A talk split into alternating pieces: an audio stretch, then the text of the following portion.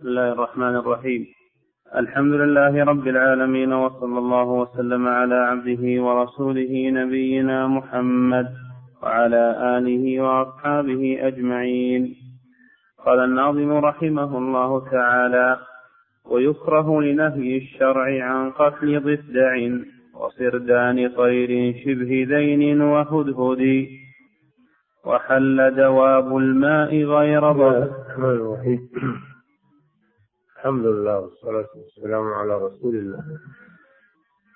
الأشياء المنهي عن قتلها هي الضفدع والسرد والهدهد. هذه منهي عن قتلها. فلا يجوز أن تقتل.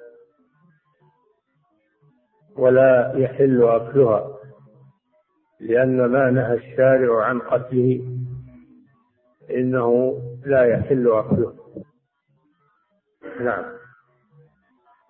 ويكره لنهي الشرع عن قتل ضفدع وصردان طير شبه ذين وهدهد. نعم. وحل دواب الماء غير ضفادع. ويحرم تمساح على المتأكد. نعم. حيوانات البحر التي لا تعيش إلا في البحر حلال. قوله تعالى أحل لكم صيد البحر وطعامه متاعا لكم وللسيارة. وصيد البحر كله حلال وهو ما لا يعيش إلا في البحر. وقال صلى الله عليه وسلم حلت لنا ميتتان ودمان فأما الميتتان السمك والجراد. وأما الدمان فالكبد والطحال.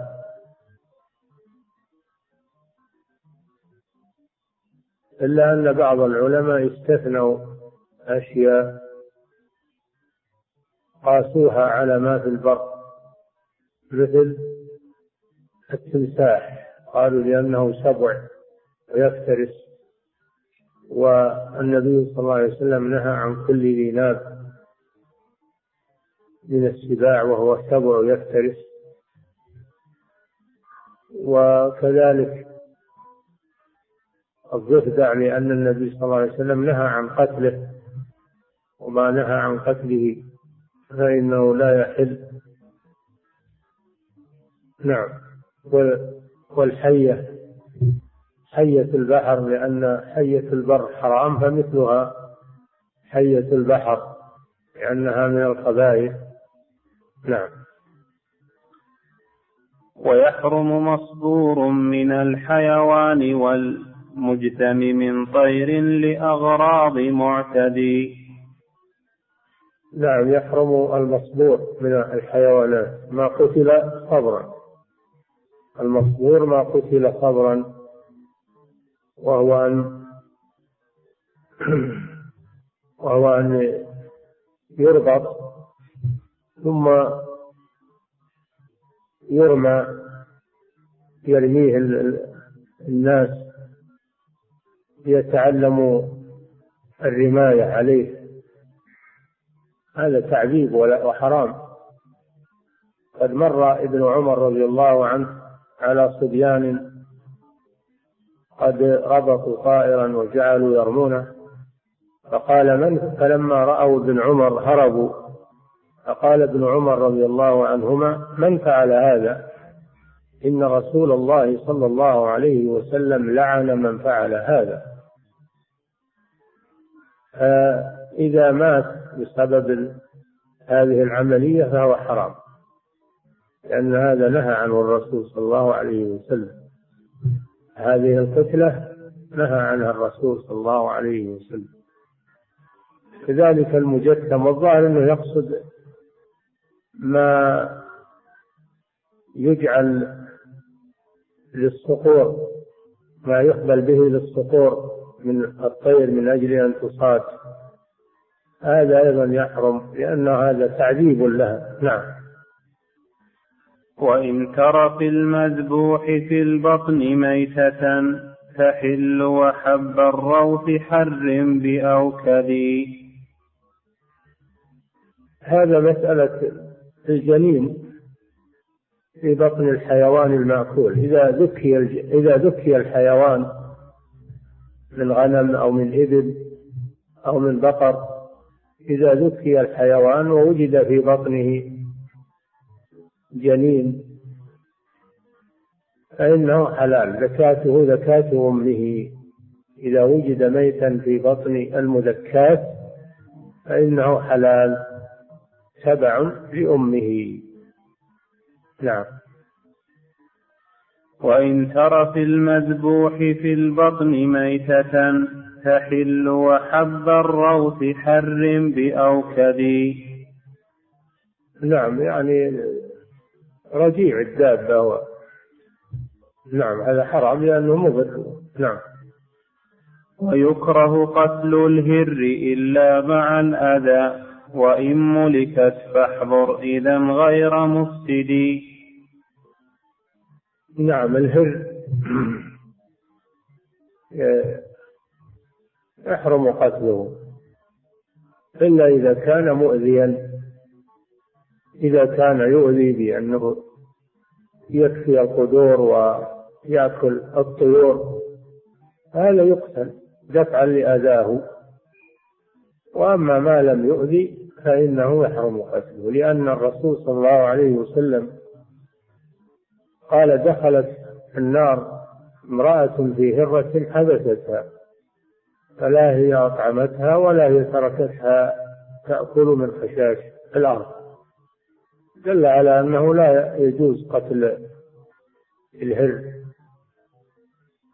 لأنه غير مؤذي.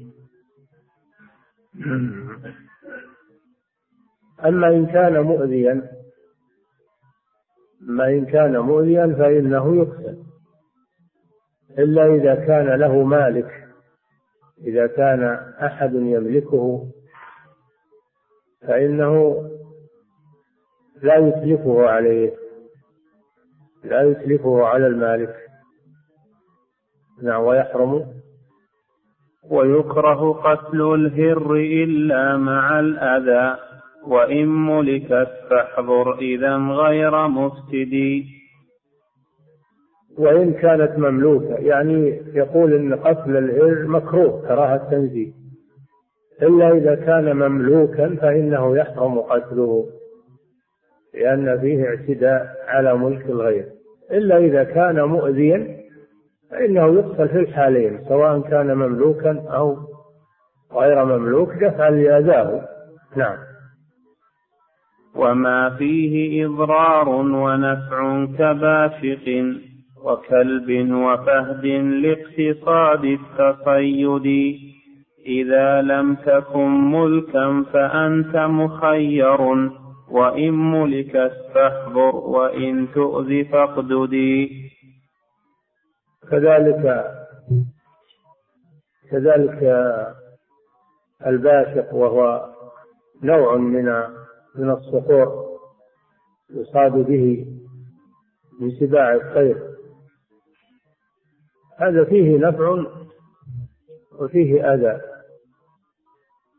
فهذا إن كان مؤذيا فإنه يقتل على كل حال سواء كان مملوكا أو غير مملوك. وإن كان غير مؤذن فإنه لا لا لا يقتل يكره قتله. لأنه فيه نفع. نعم. نعم.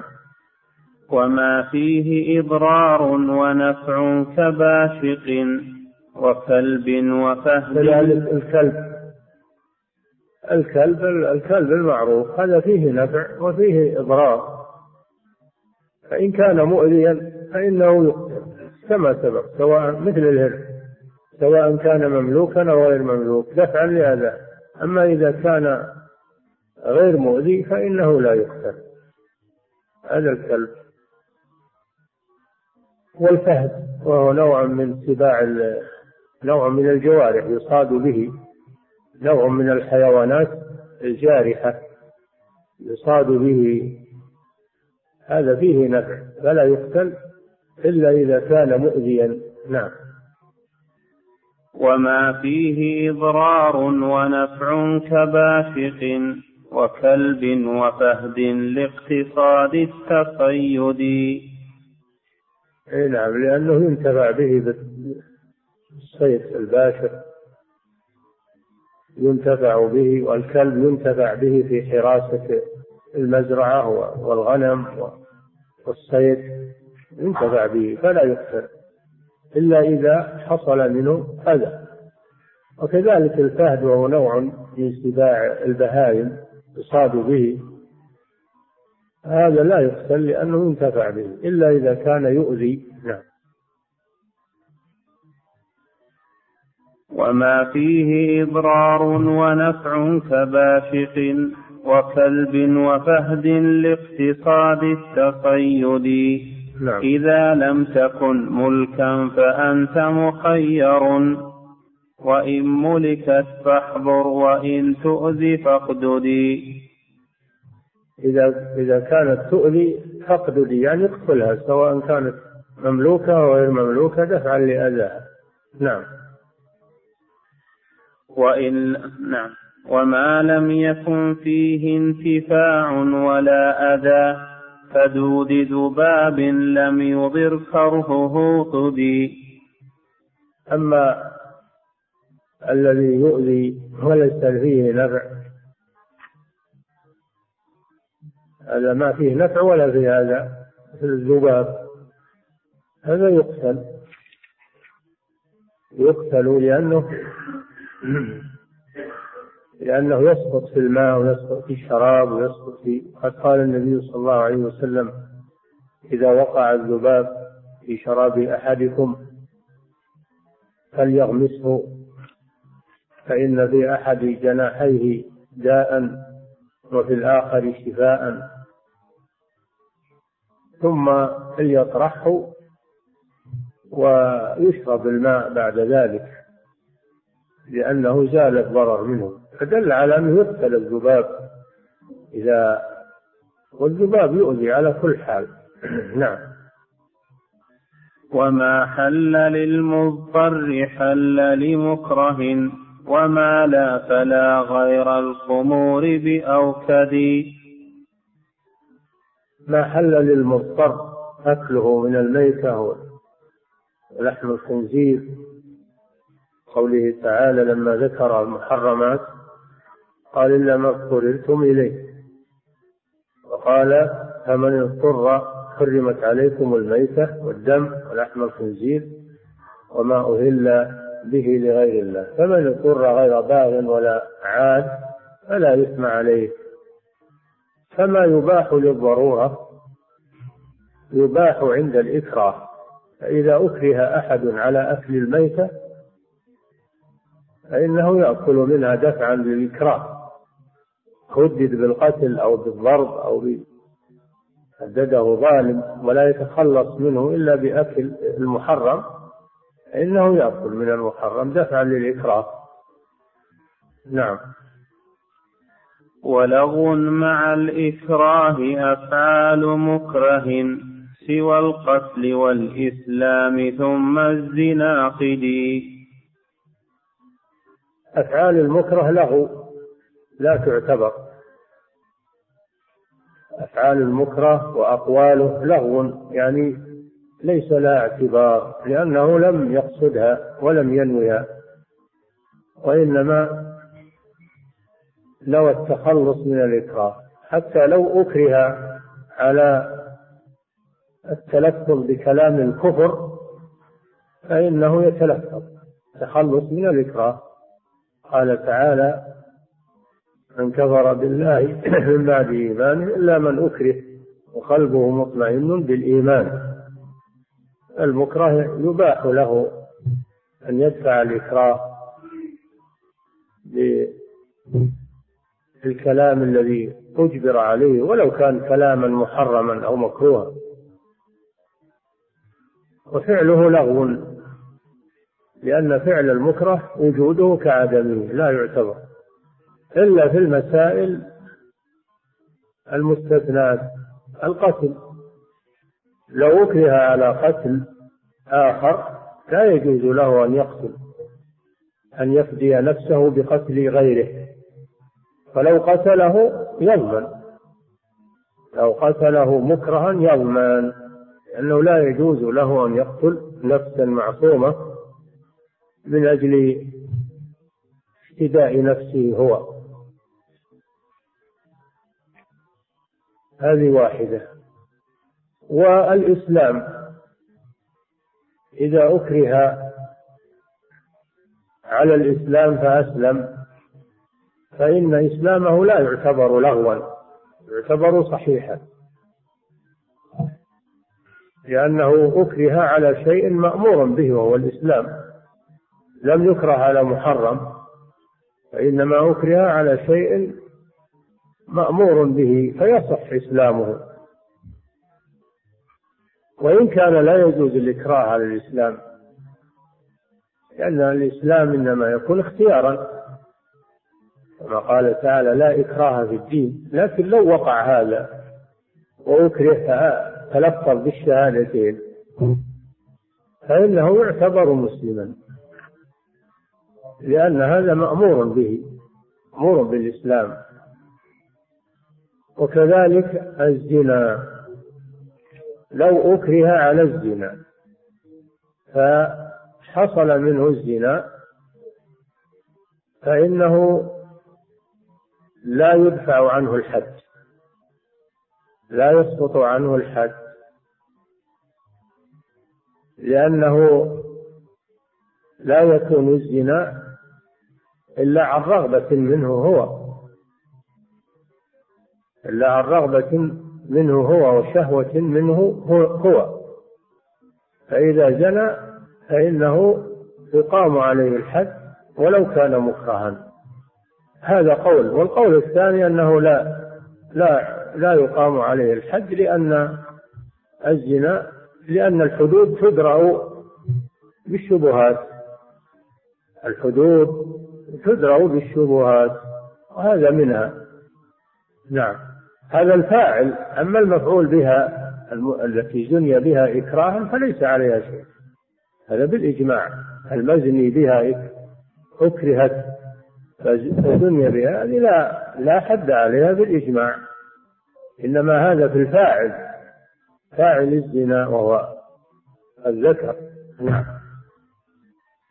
حكم الأكل والمساجد. نعم.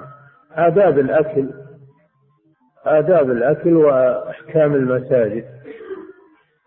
هذه كيف جمع بينها كيف نعم. ويكره نفخ في الغذا وتنفس وجولان أيد في يكره. نعم. ويكره نفخ في الغذا وتنفس. في الغداء في الغداء نعم. عفى الله عنك. ويكره نفخ في الغدا وتنفس. وجولان أيد في طعام موحد. يكره تنفس في الغداء يعني الطعام لأن هذا يكرهه على الآخرين. فلا ينفخ في الطعام؟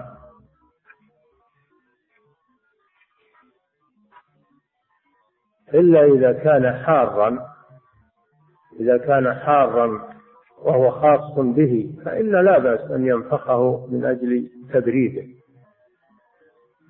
أما إذا كان مشتركا وليس وهو ليس حارا فلا فيكره أن ينفخ فيه. مثل الشراب يكره أن ينفخ في الشراب لأنه يكرهه على الآخرين. وكذلك جولان الأيدي في الطعام الموحد. يعني يأكل مما يليه ولا تجول يده أمام الآخرين في الطعام. قوله صلى الله عليه وسلم سم الله وكل بيمينك وكل مما يليك. فلا تجول يده في الطعام بل يأكل مما يليه. إلا إذا هذا إذا كان الطعام موحدا يعني من نوع واحد. ما إذا كان الطعام من أنواع فلا بأس أن يأكل مما يريد. لا بأس أن يأكل مما يريد مما يليه ومما لا يليه. كالتمر مثلا والفاكهة و... هذا منوع. نعم. ويكره نفخ في الغداء وتنفس وجولان أيد في طعام موحد. نفخ فيه وتنفس فيه. إذا أراد يتنفس فإنه يصرف وجهه عن الطعام. ولا يتنفس فيه لأن هذا يكرهه على الآخرين نعم. فإن كان أنواعا فلا بأس فالذي نهي في اتحاد قد عفي في التعدد.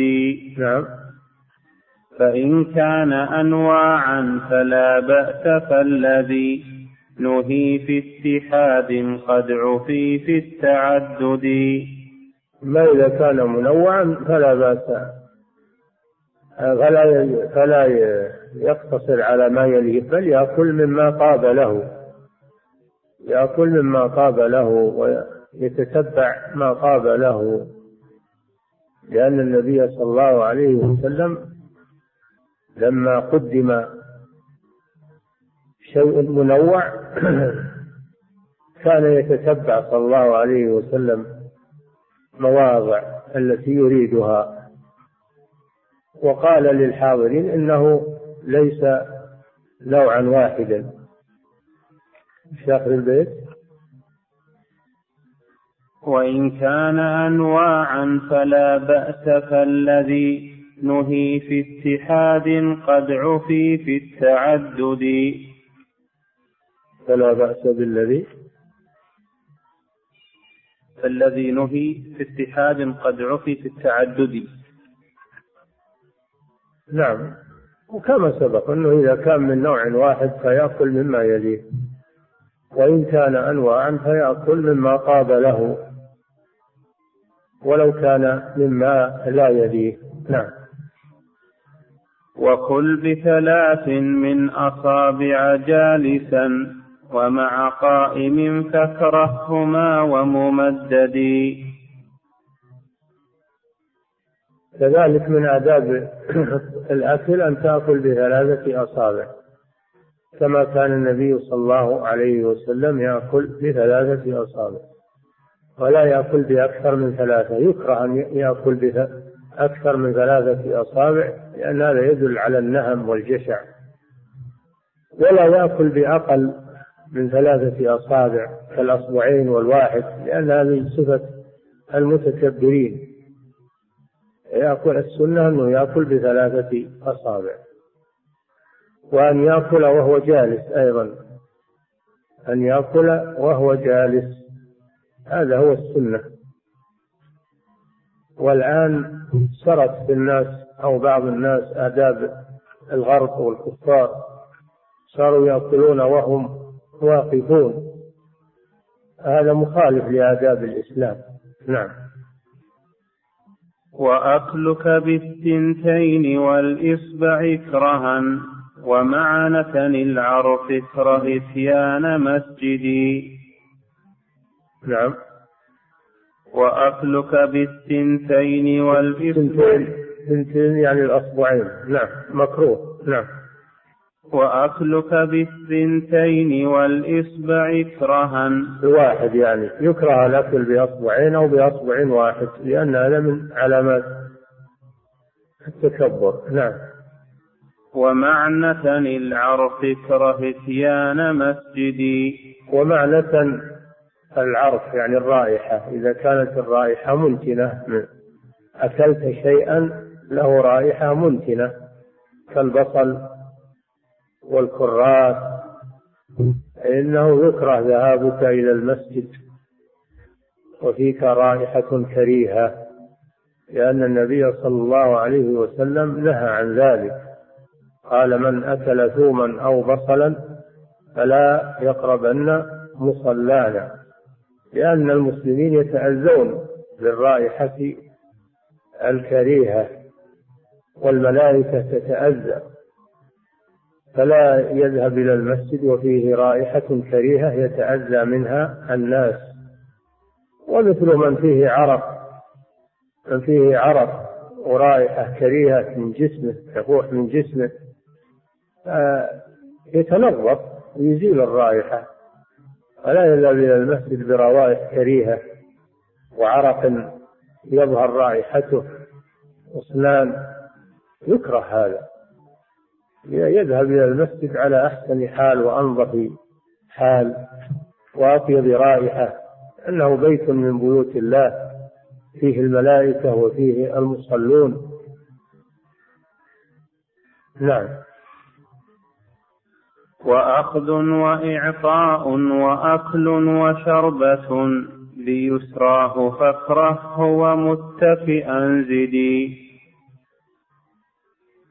يكره الأكل الأكل بالشمال والشرب بالشمال لأن هذا تشبه بالشيطان فليأكل باليمين. كل بيمينك قال صلى الله عليه وسلم كل بيمينك. ونهى عن الأكل باليد اليسرى والشرب باليد اليسرى لأن هذا تشبه بالشيطان. وكذلك الأخذ من الناس والإعطاء إعطاء الناس يكون باليد اليمنى. لا تعطي الناس باليد اليسرى أو تأخذ منهم الأشياء باليد اليسرى. بل يكون هذا باليد اليمنى؟ هذا من الآداب الشرعية. نعم. وأخذ؟ وأخذ وإعطاء وأكل وشربة. نعم. وأخذ وإعطاء وأكل وشربة بيسراه فاكره ومتكئا زدي. كذلك يكره أن تأكل وأنت متكئا وأنت متكئ. يكره أن تأكل متكئا على شيء على جدار أو على مخدة أو على لأن هذا جلسة المستكبرين وأيضا فيه فيه يعني جشع ورغبة في الطعام.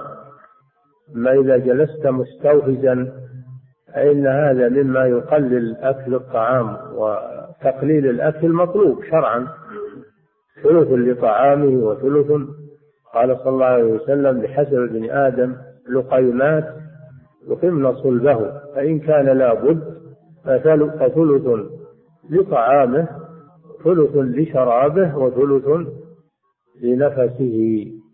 فيكره الرغب في الأكل والشبع. يكره الشبع والرغبة في الأكل. بل يقلل يقلل من الأكل. وأيضا يجلس مستوفزا. يعني يفرش اليسرى ويجلس عليها وينصب اليمنى. ينصب اليمنى ويأكل. ولا يجلس متوركا أو إلا إذا كان يحتاج إلى هذا إذا كان يحتاج إلى الاتكاء لأنه معيب الجسم أو مريض فلا بأس. إذا كان يحتاج إلى الاتكاء لا بأس. أما إذا كان صحيحا فلا يأكل وهو متكي نعم. وإن في طريق واسع تبني مسجدا بإذن إمام لا يضر تسددي بناء المساجد مطلوب وفيه فضل عظيم. قد جاء في الحديث من بنى لله مسجدا قدر مفحص قطاس بنى الله له بيتا في الجنة. بناء المساجد مرغب فيه. ولكن لا تبنى المساجد في الطرقات الضيقة لأنها تضيق على الناس. ولا تبنى في المسا في الطرقات الواسعة إلا بإذن الإمام يعني ولي الأمر. ولي الأمر المسجد يبنى في الطريق الواسع إذا كان بإذن الإمام يعني ولي الأمر لأن ولي الأمر ينظر في مصالح المسلمين. والآن ينوب عن ولي الأمر وزارة آه، وزارة البلديات. تنوب عن ولي الأمر وزارة البلديات. بلديات في البلد تقوم مقام هذا مقام ولي الأمر لأنه وكل إليها ذلك. نعم.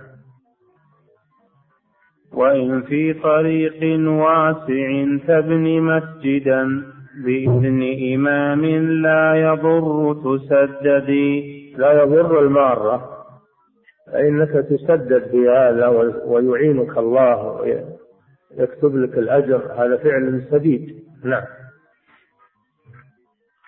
ولا تبنه من غير عذر بأوكد فقف مع مراسيم الشريعة تهتدي. ولا ولا تبنه من غير عذر بأوكد فقف مع مراسيم الشريعة تهتدي.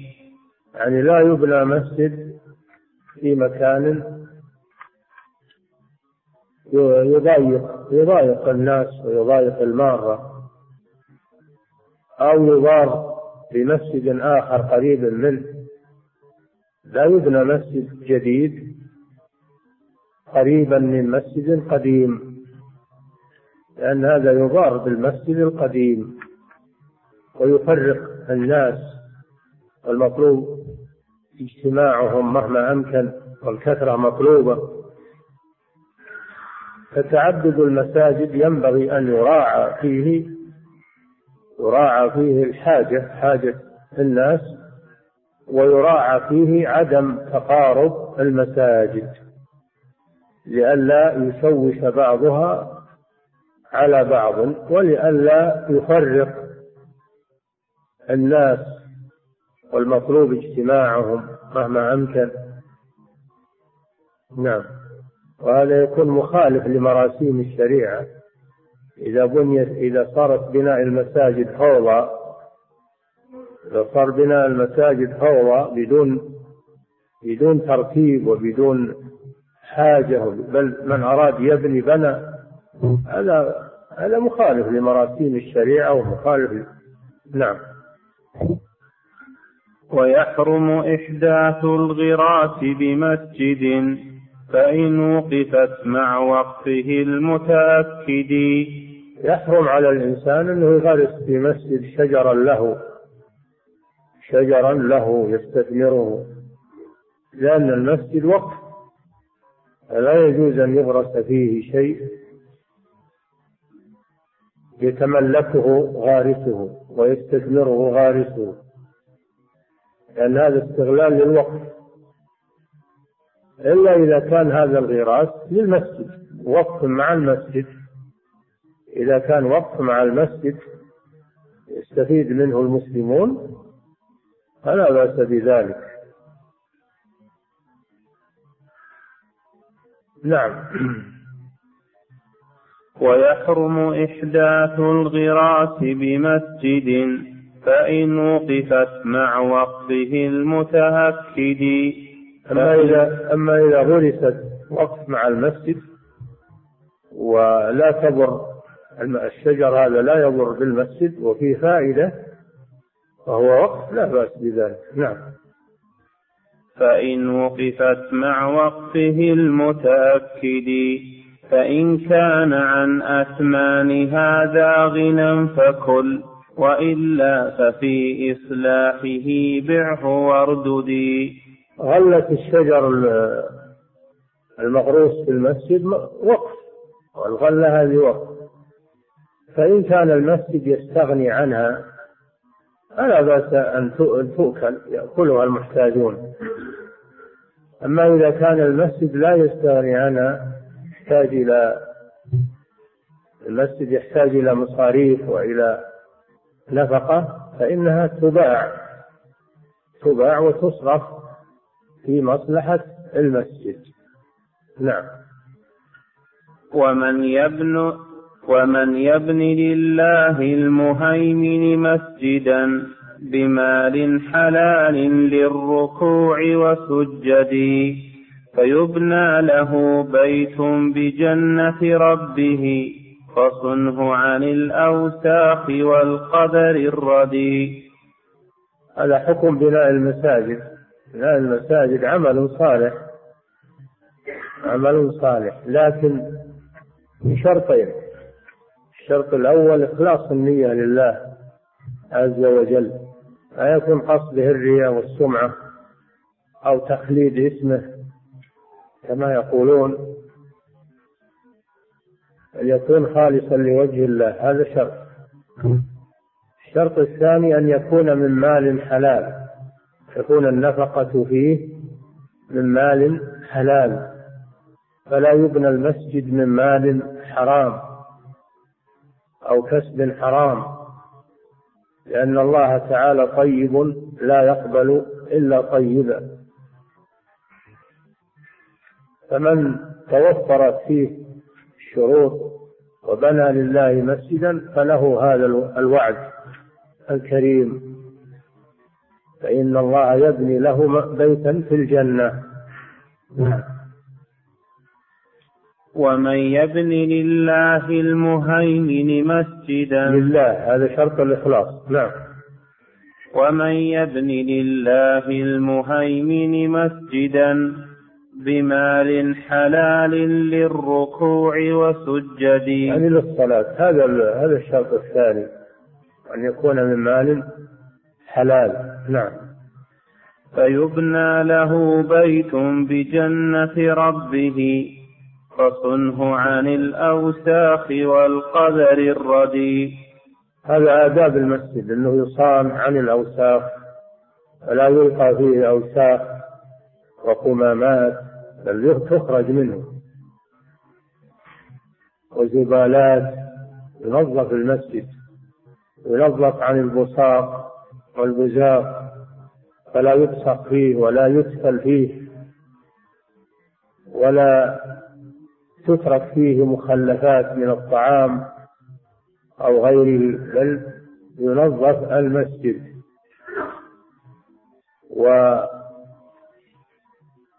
والبصاق في المسجد خطيئة كما قال النبي صلى الله عليه وسلم.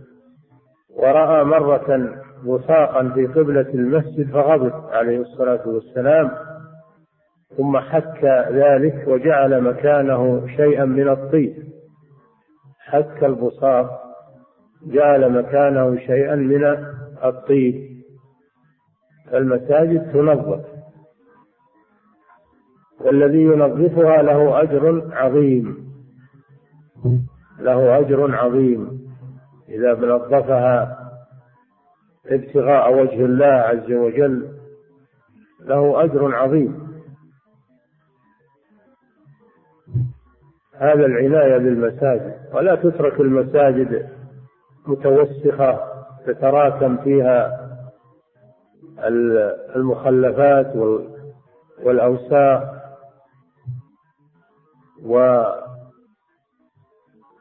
والبصاق وغير ذلك. نعم. وصنع قذاف أو مخاط وبزقة وزخرفة كن المسجد عن القذاة القذاة الصغيرة. القذاة الصغيرة لا تتساهل فيها. ولو كانت صغيرة. بعضهم يسهل في المنديل أو أو بالخرقة و يعني يلقيها في المسجد. يلقيها في المسجد. هذه خطيئة. وعلى من رآها أنه يحتسب الأجر ويخرجها. نعم. وصنع قذاف أو مخاط وبزقة. أو مخاط من الأنف أو مزقة من الفم. يمزق فيه من فمه الريق أو النخامة أو غير ذلك. نعم. وصنع قذاف أو مخاط وبزقة وزخرفة ما من لجين وعسجد. نعم.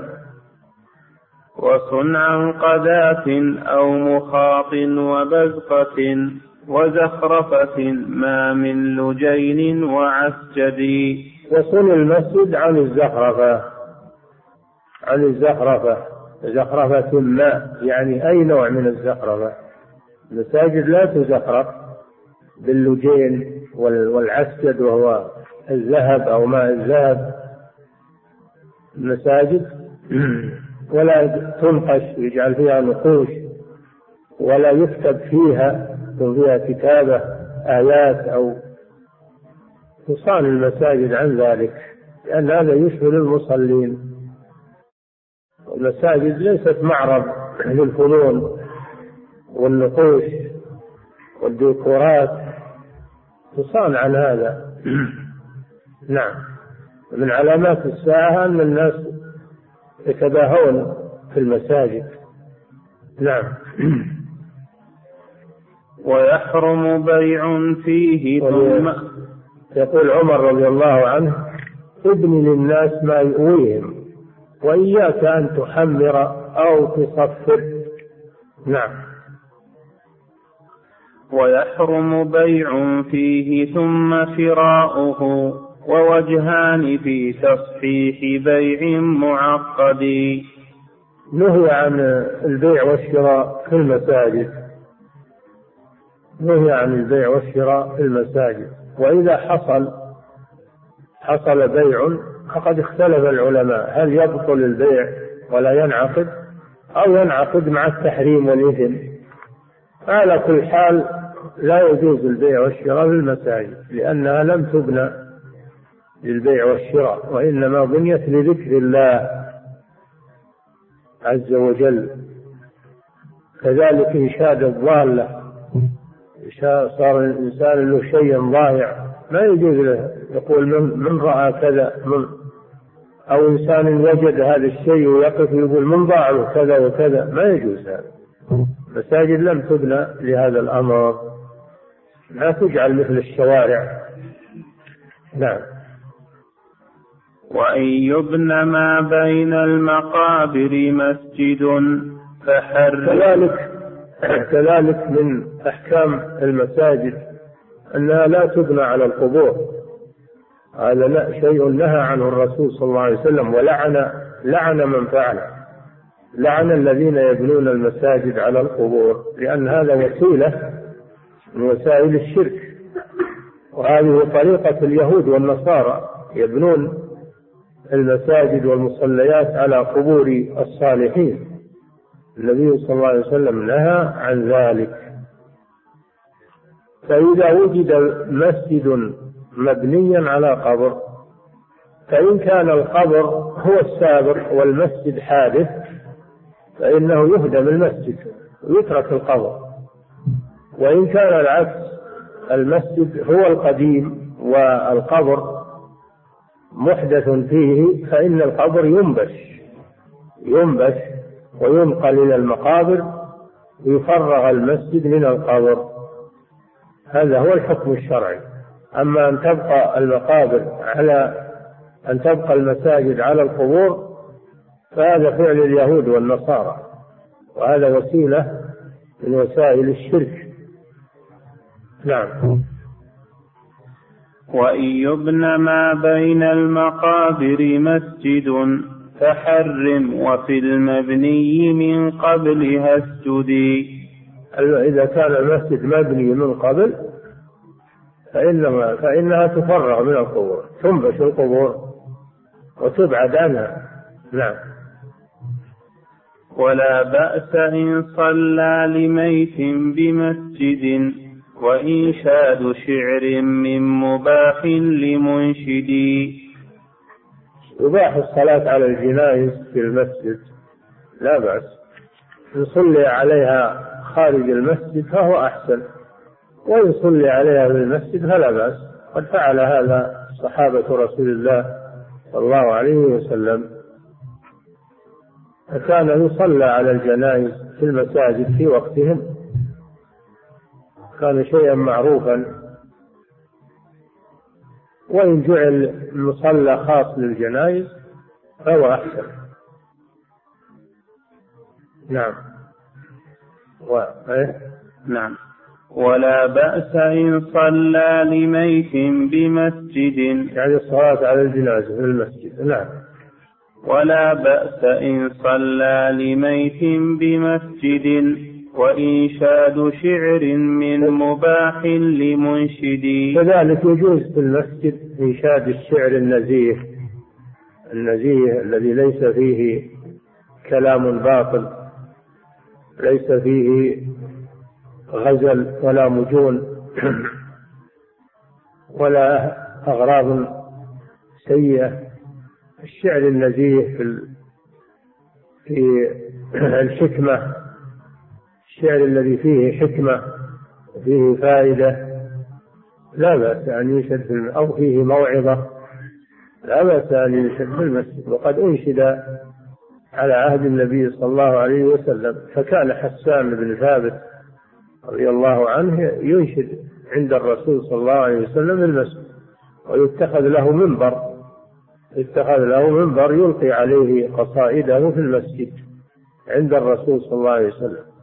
لأن شعر حسان رضي الله عنه دفاع عن الإسلام رد على المشركين فهو من الجهاد في سبيل الله عز وجل. نعم. أما إذا كان الشعر ماجنا أو محرما فلا يجوز إنشاده في المساجد. نعم. آداب الأكل ما أدري يعني هالمنظومة ما هي ما هي مرتبة ولا هي صحيحة وضعها على هالنمط هذا. الآن رجع إلى آداب الأكل.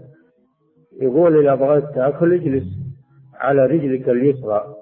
تفرش اليسرى وتنصب اليمنى وتكون مستوفزا لا متكئا نعم. وكل جالسا فوق اليسار وناصب اليمين وبسمل ثم في الانتهاء احمدي بسمل يعني تبدأ ببسم الله. الأكل تبدأ الأكل والشرب ببسم الله.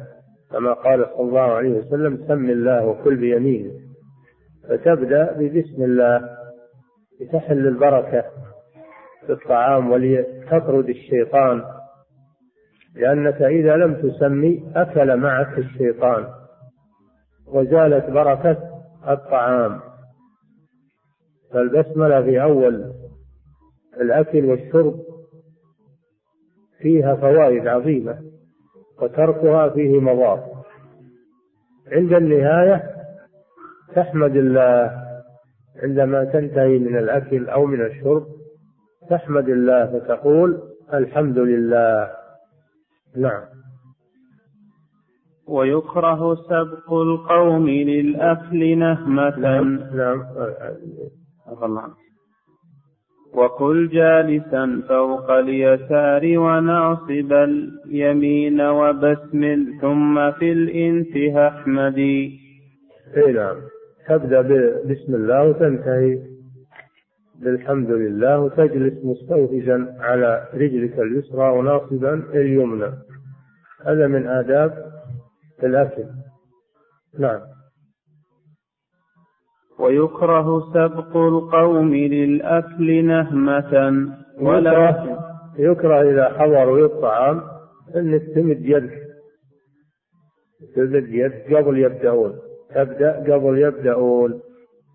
لأن هذا يدل على النهم والجشع وسوء الأدب. تنتظر حتى يبدأ الناس ثم تبدأ معهم. نعم. ويكره سبق القوم للأكل نهمة ولكن رب البيت إن شاء يبتدي. أما الذي قدم الطعام فلا يكره في حقه أنه يبدأ من أجل أن يكون ذلك بمثابة الإذن. أن يكون ذلك بمثابة الإذن لهم قالوا إلا إن كان هناك إن كان هناك كبير حاضر فيبدأ الكبير. يبدأ الكبير. نعم.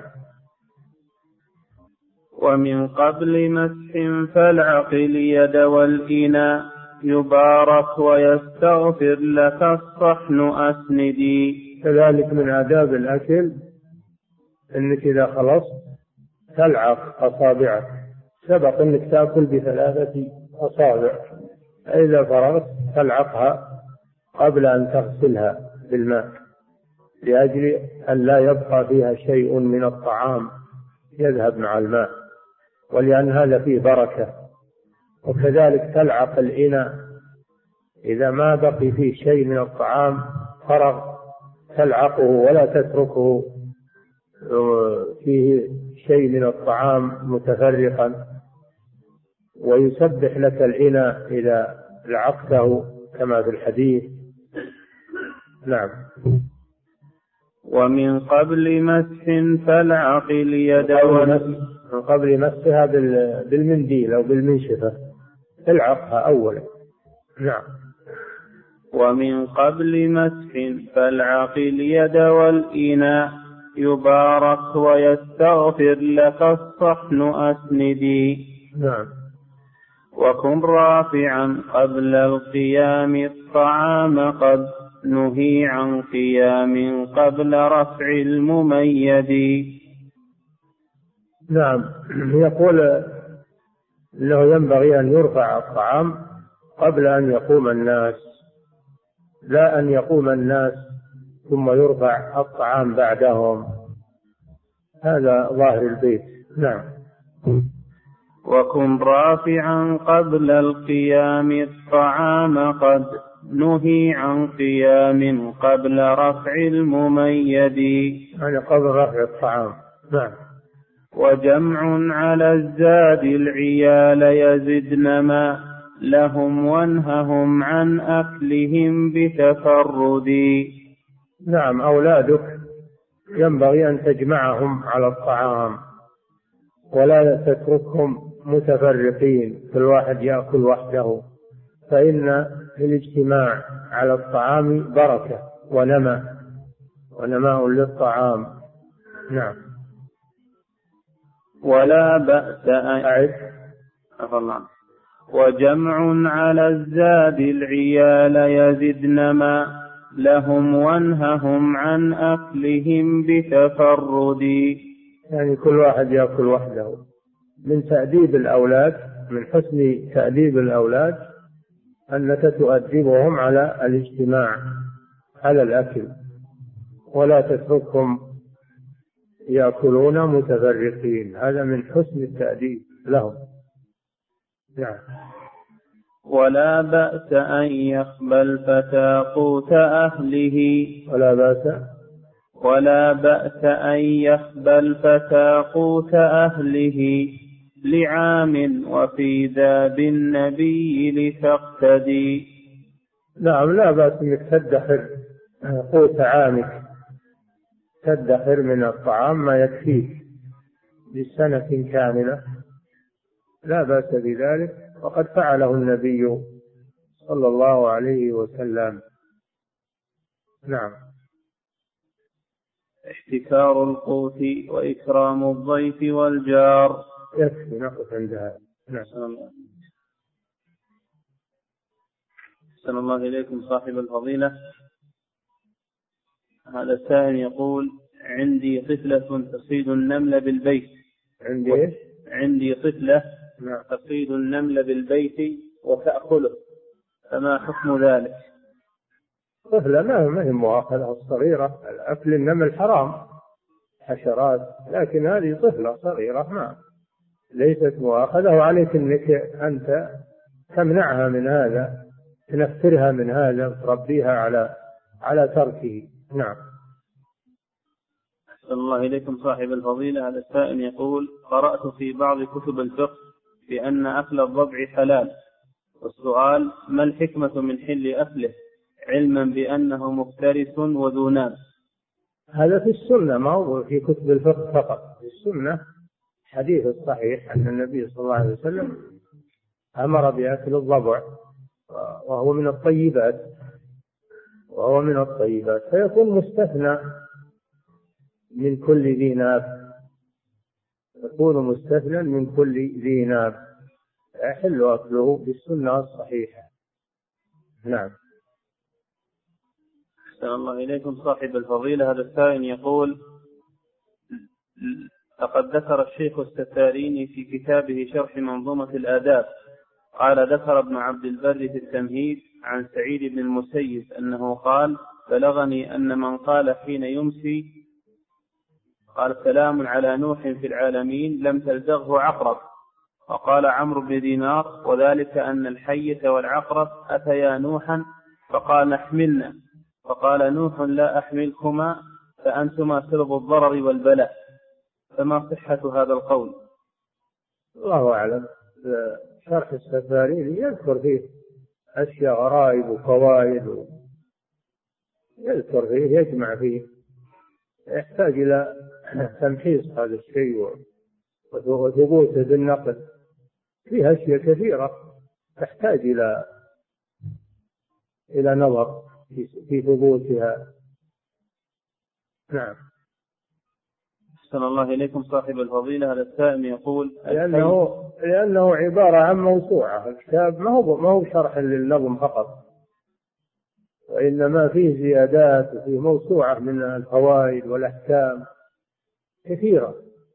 منها ما هو صحيح ومفيد ومنها ما فيه نظر كالقصص و...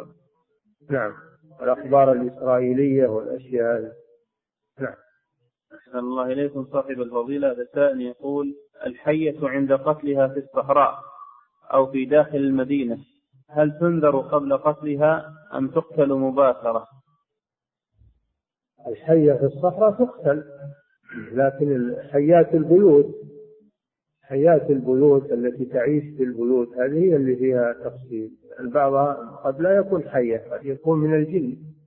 يتشكل بشكل حية جنان البيوت لا تقتل حتى تنذر. أنها قد تكون من الجن. نعم. أما في الصحراء هذه تقتل نعم. أحسن الله إليكم صاحب الفضيلة. هذا السائل يقول بعض الناس إذا وجد في البئر ثعلب فقتله. فهل هذا فعله جائز؟ إيش؟ يقول بعض الناس إذا وجد في البئر إذا وجد في البر عفى الله عنك.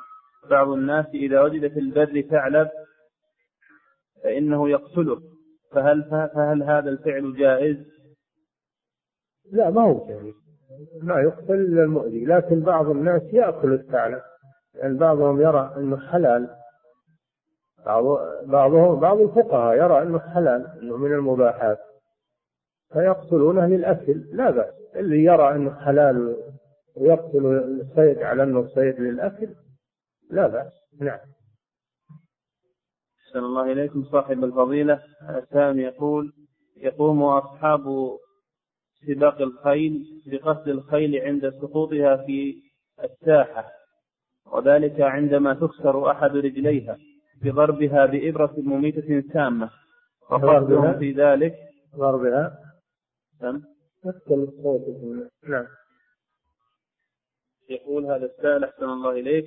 نعم. يقوم أصحاب سباق الخيل بقتل الخيل عند سقوطها في الساحة عندما تكسر إحدى رجليها وذلك بضربها بإبرة مميتة سامة وقصدهم في ذلك أن الخيل لا ينجبر وأن هذا راحة له. فهل هذه الطريقة صحيحة؟ لا. هذا لا يجوز. هذا إتلاف مال والخيل حلال توكل الخيل توكل على الأقل يعطيها للحيوانات حدائق الحيوانات.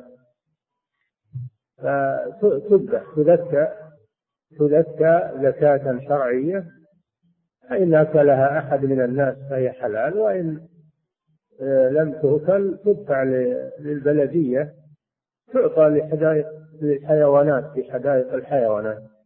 آه، ولا يهدر هذا المال يتلف هذا المال. نعم. أحسن الله إليكم صاحب الفضيلة. على الثاني يقول إذا وقع الذباب في إناء فهل إذا أرقت الماء لأجل كراهية سقوطه فيه يعتبر رد لحديث النبي صلى الله عليه وسلم؟ إذا كنت أنت تكرهه اتركه لغيرك. اتركه لغيرك. ينتفع به أو يغسل به شيء أو لا تهدر الماء. ربما أنه يحتاج للغسيل يحتاج أحد يشربه ما فيه ماء الماء قليل. أنت ما تجبر أنك تشربه لكن خله لغيرك نعم. أحسن الله إليكم صاحب الفضيلة. هذا السائل يقول هل يباح بيع الهر؟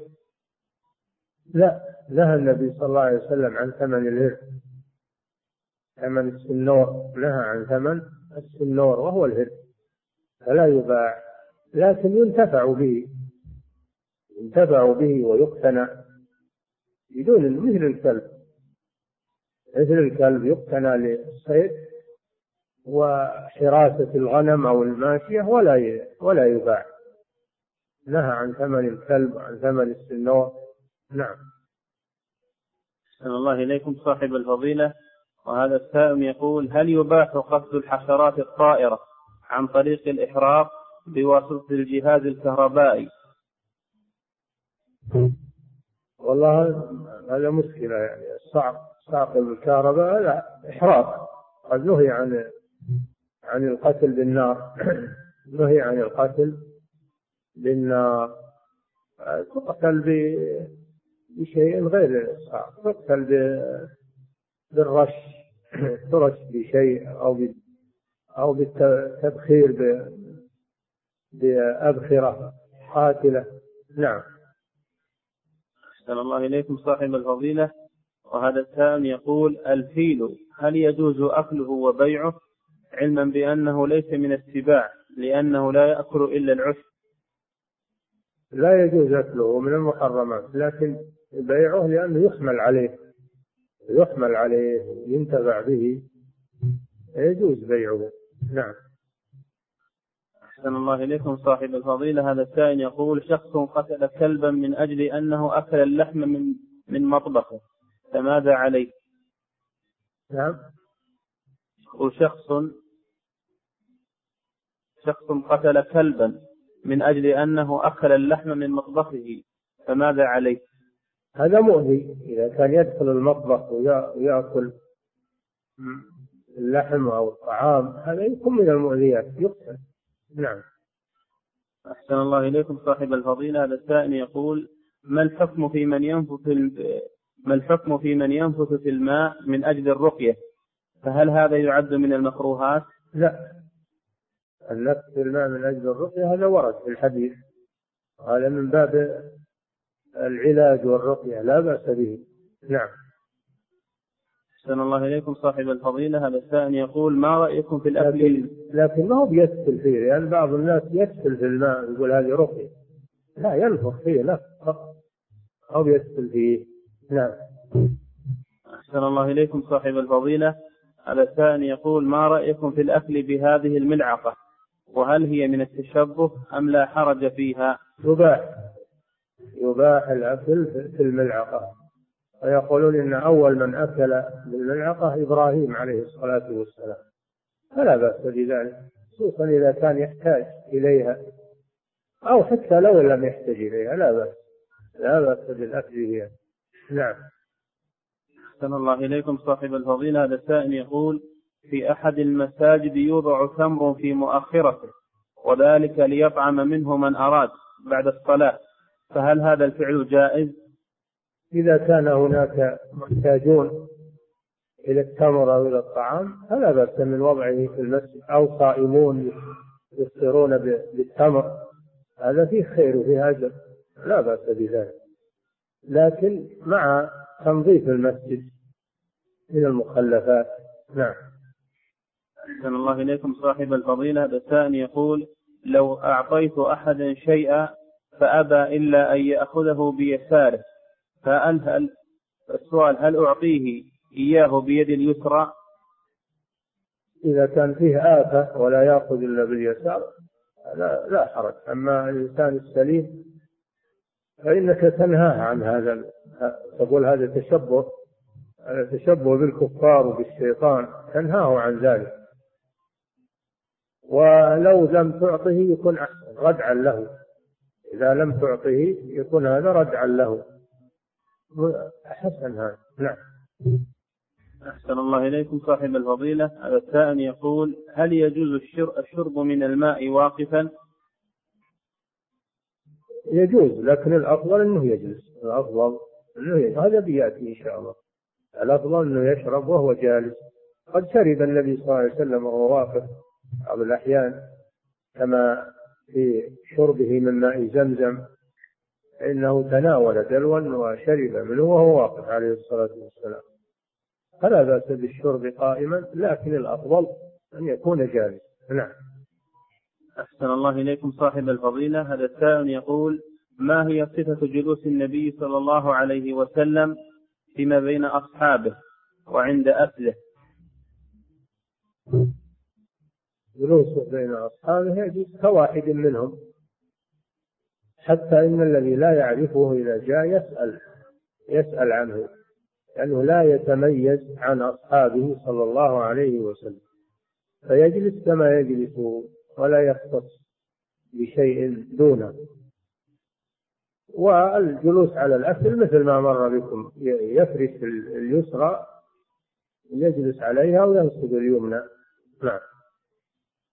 أحسن الله إليكم صاحب الفضيلة. هذا السائل يقول ما حكم الأكل على طاولة الطعام؟ وهل ورد عن النبي صلى الله عليه وسلم. ما حكم؟ ما حكم الأكل على طاولة الطعام؟ وهل ورد عن النبي صلى الله عليه وسلم أنه أكل على كرسي؟ لا بأس بذلك. الأكل على طاولة الطعام هذا جالس. جالس. وعلى كرسي هذا ما في مانع. هو لازم انه يجلس على الأرض. يجلس على ما تيسر له. نعم. أحسن الله إليكم صاحب الفضيلة. هذا السائل يقول هل نهى النبي صلى الله عليه وسلم؟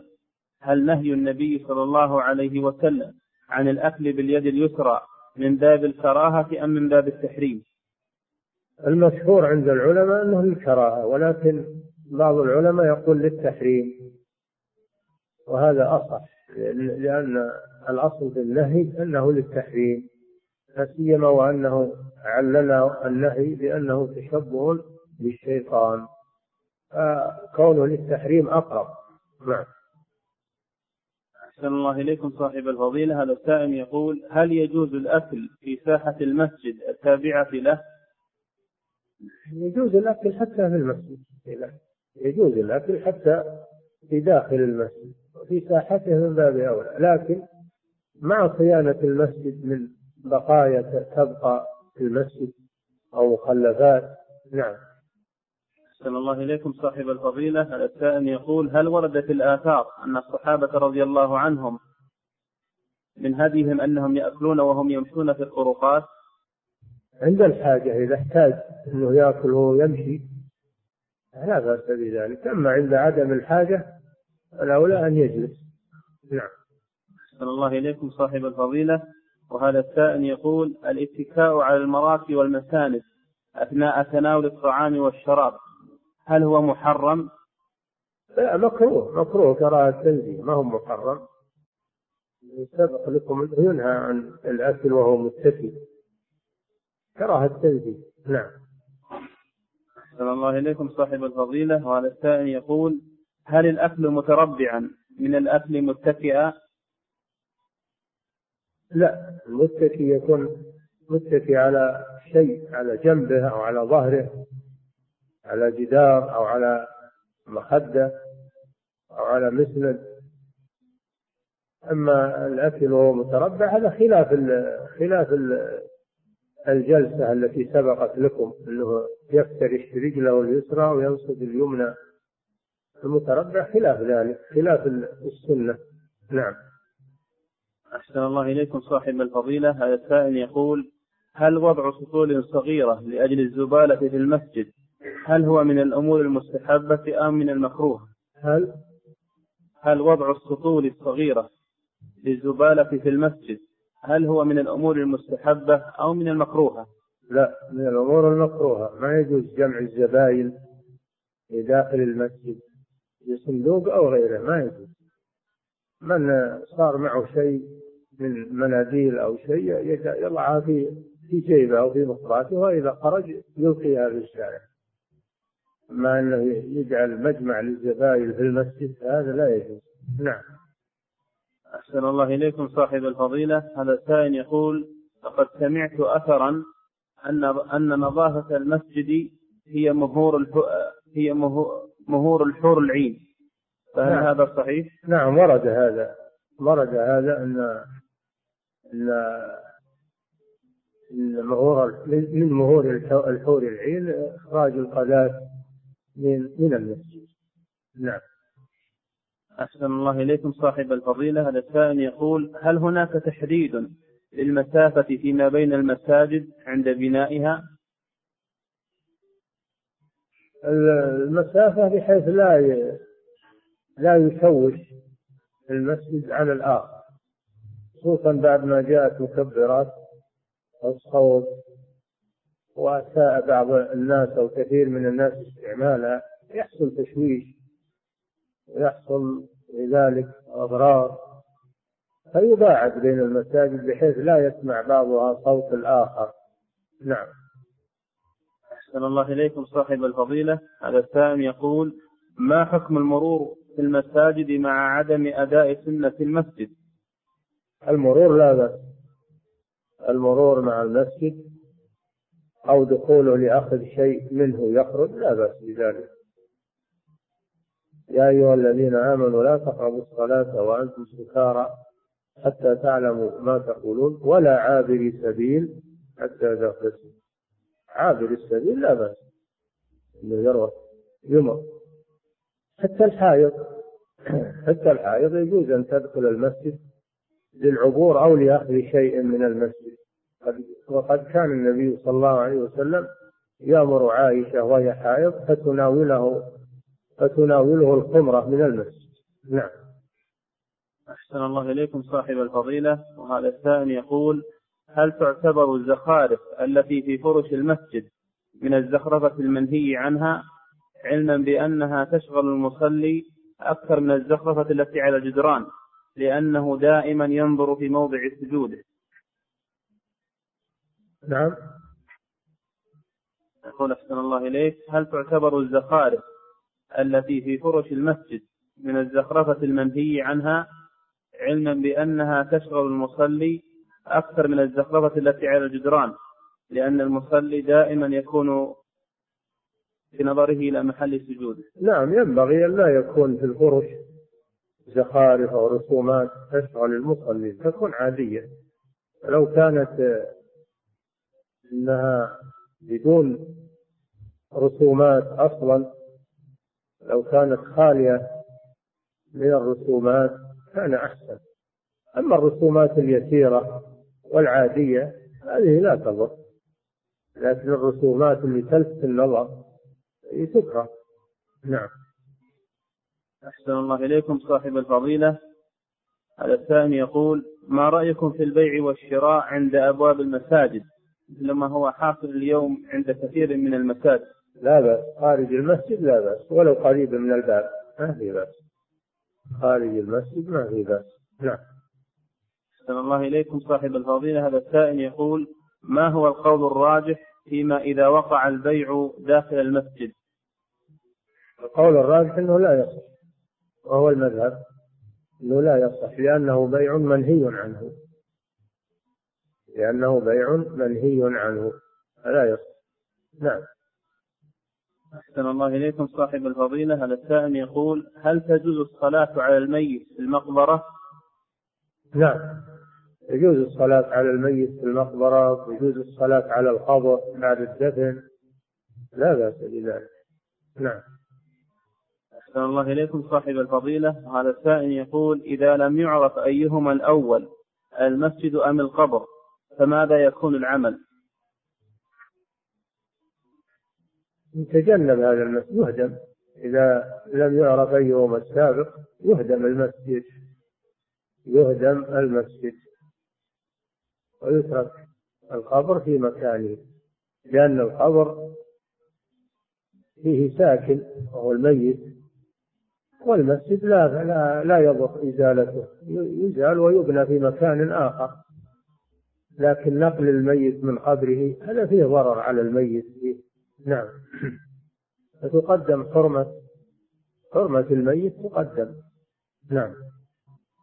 الله إليكم صاحب الفضيلة. هذا السائل يقول ما حكم الصلاة في المسجد الذي يوجد في داخل أسواره قبر سواء كان في اتجاه القبلة أو في أي جهة أخرى؟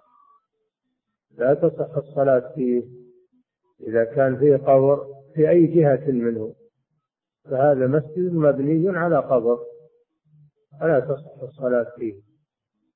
نعم. أحسن الله إليكم صاحب الفضيلة. هذا السائل يقول إذا وجد مصلى داخل سور المقبرة فهل تجوز الصلاة فيه؟ ما ينبغي هذا. صلاة الفريضة أو النافلة ما تنبغي داخل سور المقبرة. وإذا كان في مسجد داخل المقبرة ينبغي أن يخرج ويجعل خارج المقبرة. نعم. أحسن الله إليكم صاحب الفضيلة. هذا السائل يقول ما حكم التقدم على الجنازة إذا كانت محمولة على الإسعاف والناس في السيارات؟ يكونون المشاة يكون المشاة أمامها والركبان خلفها على السيارات أو على غير السيارات. السيارات تكون خلفها لأنهم ركبان. نعم. تكون السيارة اللي فيها الجنازة هي المقدمة. نعم. أحسن الله إليك. وهذا معنى اتباع الجنائز. اتباع الجنائز تكون خلفها. نعم. أحسن الله إليكم صاحب الفضيلة. على الثاني يقول هل استغفار الصحن للاعقه جاء فيه حديث صحيح؟ نعم ورد فيه حديث. نعم. نعم أحسن الله إليكم صاحب الفضيلة. هذا السائل يقول إنه بعد دفن الميت منهم من يقوم بإلقاء كلمة. للأحياء والاستغفار والتسبيح. هذا ورد من المخلوقات كلها تسبح الله. يسبح له السماوات السبع والأرض ومن فيهن وإن من شيء إلا يسبح بحمده. ولكن لا تفقهون تسبيحه. هي تسبح لكن نحن لا نسمعها ولا نعرف. تسبيحها ولكن الله جل وعلا يعلم ذلك. نعم. فتسبيح كل شيء بحسبه. نعم. أحسن الله إليكم صاحب الفضيلة. هذا السائل يقول إنه بعد دفن الميت منهم من يقوم بإلقاء كلمة للأحياء والدعوة للميت بعد ذلك ثم تلقين الميت بأن يقول يا عبد الله إذا أتاك ملكان فأقعدانك وسألاك, وسألاك عن كذا وكذا فاذكر العهد الذي فارقتنا عليه ثم يقرؤون له الفاتحة فما حكم هذه الأشياء؟ هذا بدع. إلا الدعاء للميت الوقوف على قبر الميت والدعاء له بالتثبيت والاستغفار له هذا ورد في الحديث الصحيح. أما الموعظة والمداومة عليها والتلقين بعد الدفن هذه كلها بدع ما ورد فيها شيء. إنما الذي ورد عن الرسول صلى الله عليه وسلم أنه لما جاء والقبر لم ينتهي إعداده جلس صلى الله عليه وسلم جلس حوله أصحابه فوعظهم صلى الله عليه وسلم. ولم يعمل هذا إلا مرة حسب ما ورد. ولعذر أيضا مرة ولعذر وهو أن القبر لم يستكمل. ألا يتخذ هذا عادة وسنة مستمرة. نعم. أحسن الله إليكم صاحب الفضيلة. هذا السائل يقول بعض الإخوان قرروا أن يقوموا بزيارة إلى المدينة ومن ضمن البرنامج زيارة المشاهد التي بالمدينة مثل جبل أحد والمساجد السبعة والبقيع. فهل هذا العمل يجوز؟ زيارة المساجد السبعة بدعة ما لها المساجد السبعة هذه خرافة ما لها لا تزار. ولا يزار في المدينة إلا مسجدان مسجد الرسول صلى الله عليه وسلم ومسجد قباء فقط مسجدان وبقية المساجد لا تزار. ولا لكن من أدركته الصلاة فإنه يصلي في أي مسجد بدون قصد. أما أنه يقصدها للصلاة فيها ويظن أن هذا فيها أجر هذا بدعة. ما عدا مسجد الرسول صلى الله عليه وسلم ومسجد قباء. وأما زيارة المقابر زيارة البقيع زيارة شهداء أحد هذه سنة. يسن زيارة المقابر والدعاء لهم. نعم. أحسن الله إليكم صاحب الفضيلة. هذا السائل يقول هل يعتبر فناء المسجد من المسجد فيأخذ أحكامه؟ هل إيش؟ هل يعتبر فناء المسجد من المسجد فيأخذ أحكامه؟ المحوط المحوط الذي عليه جدار المسجد هذا كله يعتبر من المسجد. حكمه حكم المسجد. أما الفناء الذي خارج سور المسجد هذا لا يعتبر من المسجد. نعم. أحسن الله إليكم صاحب الفضيلة. هذا السائل يقول وجدت في جامع بحي النسيم كتابا يوزع بكثرة. وعنوانه دعنا نمت حتى ننال الشهادة. يتكلم فيه مؤلفه بانتقاص العلماء ويقول ابتلينا بعلماء لا يقومون أو لا يقيمون الجهاد ويتكلم ويسب الحكام والناس ابتلوا بالأخذ من هذا الكتاب فما الواجب علي؟ حفظكم الله. هذا يقول دعونا نموت خلوه يموت. الموت أحسن أحسن من بقائه. ولكن لو تجيبوا لنا نسخة من هذا الكتاب نشوفه. نعم. أحسن الله الله تعالى أعلم وصلى الله وسلم على نبينا محمد على آله وصحبه.